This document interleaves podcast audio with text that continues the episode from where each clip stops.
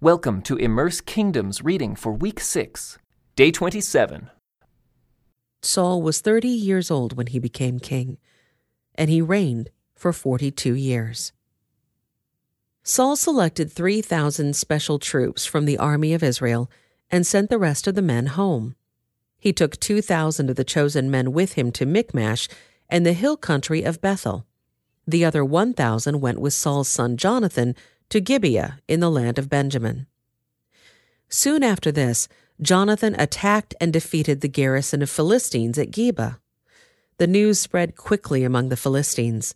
So Saul blew the ram's horn throughout the land, saying, Hebrews, hear this, rise up in revolt. All Israel heard the news that Saul had destroyed the Philistine garrison at Geba, and that the Philistines now hated the Israelites more than ever.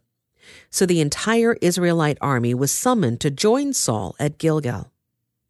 The Philistines mustered a mighty army of 3,000 chariots, 6,000 charioteers, and as many warriors as the grains of sand on the seashore. They camped at Michmash, east of Bethaven. The men of Israel saw what a tight spot they were in, and because they were hard pressed by the enemy, they tried to hide in caves, thickets, rocks, holes, and cisterns. Some of them crossed the Jordan River and escaped into the land of Gad and Gilead. Meanwhile, Saul stayed at Gilgal, and his men were trembling with fear. Saul waited there seven days for Samuel, as Samuel had instructed him earlier, but Samuel still didn't come. Saul realized that his troops were rapidly slipping away, so he demanded, Bring me the burnt offering and the peace offerings and Saul sacrificed the burnt offering himself. Just as Saul was finishing with the burnt offering, Samuel arrived. Saul went out to meet and welcome him, but Samuel said, What is this you have done? Saul replied, I saw my men scattering from me, and you didn't arrive when you said you would, and the Philistines are at Michmash ready for battle. So I said, the Philistines are ready to march against us at Gilgal, and I haven't even asked for the Lord's help. So I felt compelled to offer the burnt offering myself before you came. How foolish! Samuel exclaimed. You have not kept the command the Lord your God gave you. Had you kept it, the Lord would have established your kingdom over Israel forever. But now your kingdom must end, for the Lord has sought out a man after his own heart the Lord has already appointed him to be the leader of his people, because you have not kept the Lord's command. Samuel then left Gilgal and went on his way, but the rest of the troops went with Saul to meet the army. They went up from Gilgal to Gibeah in the land of Benjamin. When Saul counted the men who were still with him, he found only six hundred were left.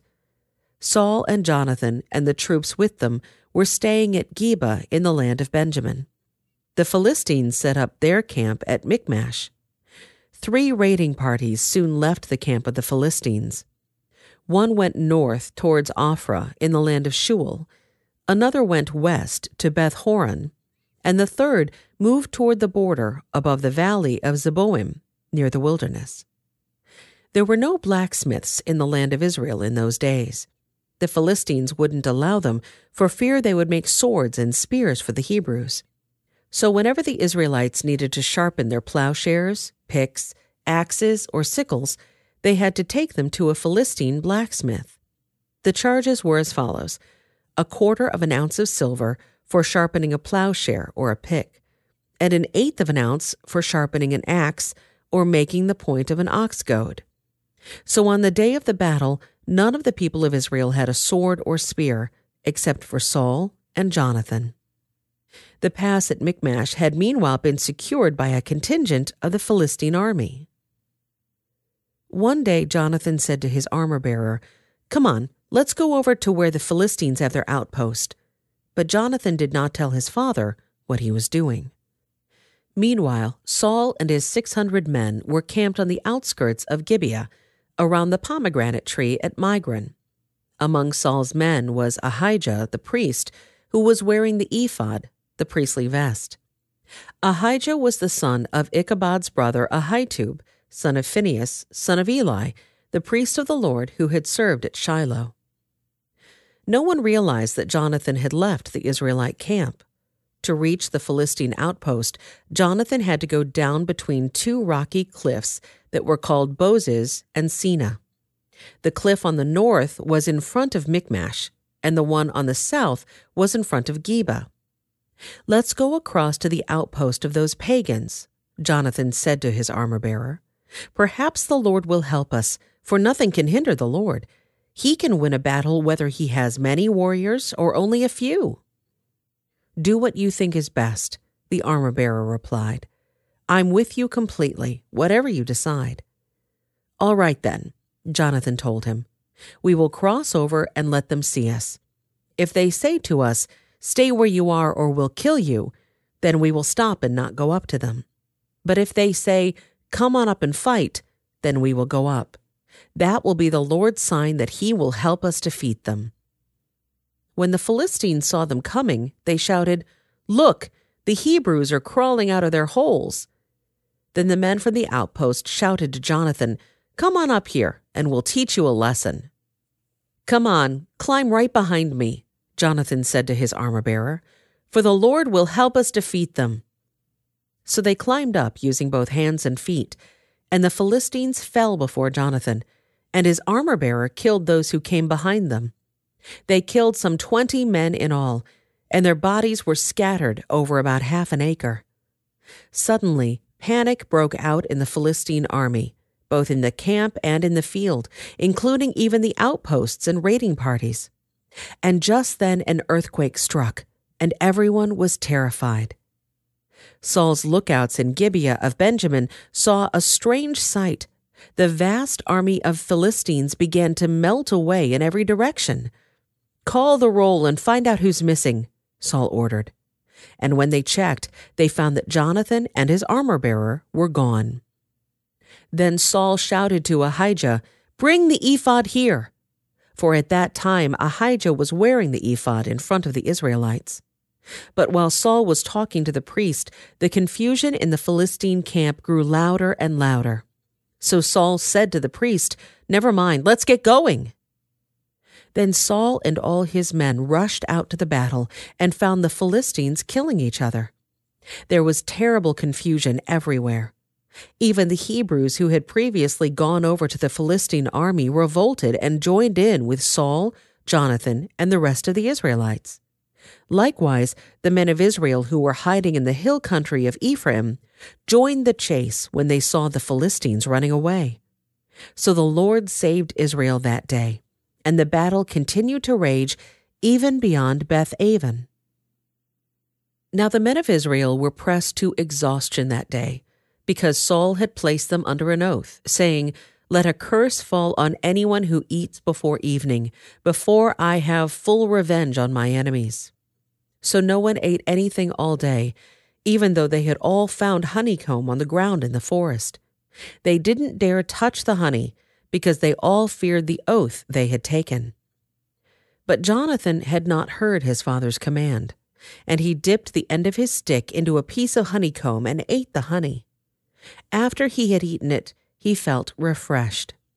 But one of the men saw him and said, Your father made the army take a strict oath that anyone who eats food today will be cursed.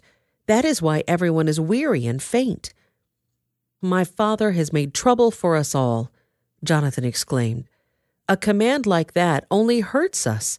See how refreshed I am now that I have eaten this little bit of honey?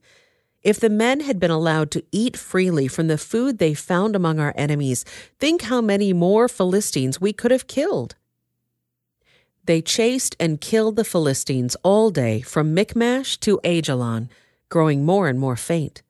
That evening they rushed for the battle plunder and butchered the sheep, goats, cattle, and calves, but they ate them without draining the blood. Someone reported to Saul, Look, the men are sinning against the Lord by eating meat that still has blood in it. That is very wrong, Saul said. Find a large stone and roll it over here. Then go out among the troops and tell them, Bring the cattle, sheep, and goats here to me. Kill them here and drain the blood before you eat them. Do not sin against the Lord by eating meat with the blood still in it. So that night, all the troops brought their animals and slaughtered them there. Then Saul built an altar to the Lord. It was the first of the altars he built to the Lord. Then Saul said, Let's chase the Philistines all night and plunder them until sunrise. Let's destroy every last one of them. His men replied, We'll do whatever you think is best. But the priest said, Let's ask God first. So Saul asked God, Should we go after the Philistines? Will you help us defeat them? But God made no reply that day. Then Saul said to the leaders, Something's wrong. I want all my army commanders to come here. We must find out what sin was committed today. I vow by the name of the Lord who rescued Israel that the sinner will surely die, even if it is my own son Jonathan. But no one would tell him what the trouble was. Then Saul said, Jonathan and I will stand over here, and all of you stand over there. And the people responded to Saul, Whatever you think is best.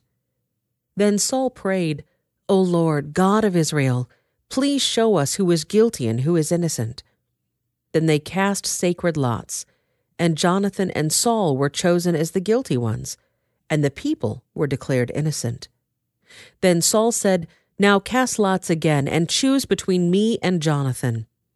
And Jonathan was shown to be the guilty one. Tell me what you've done, Saul demanded of Jonathan. I tasted a little honey, Jonathan admitted.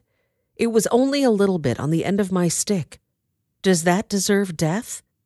Yes, Jonathan, Saul said. You must die. May God strike me and even kill me if you do not die for this. But the people broke in and said to Saul, Jonathan has won this great victory for Israel. Should he die? Far from it.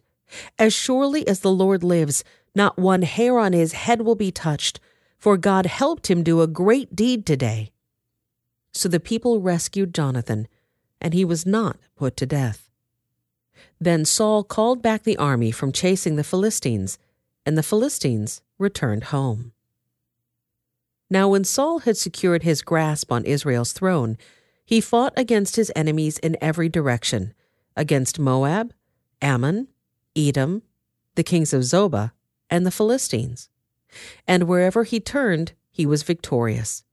He performed great deeds and conquered the Amalekites, saving Israel from all those who had plundered them. Saul's sons included Jonathan, Ishbosheth, and Malchishua. He also had two daughters, Merab, who was older, and Michal. Saul's wife was Ahinoam, the daughter of Ahimaaz. The commander of Saul's army was Abner, the son of Saul's uncle Ner, Saul's father, Kish, and Abner's father, Ner, were both sons of Abiel. The Israelites fought constantly with the Philistines throughout Saul's lifetime. So whenever Saul observed a young man who was brave and strong, he drafted him into his army. This concludes today's Immerse Reading Experience. Thank you for joining us.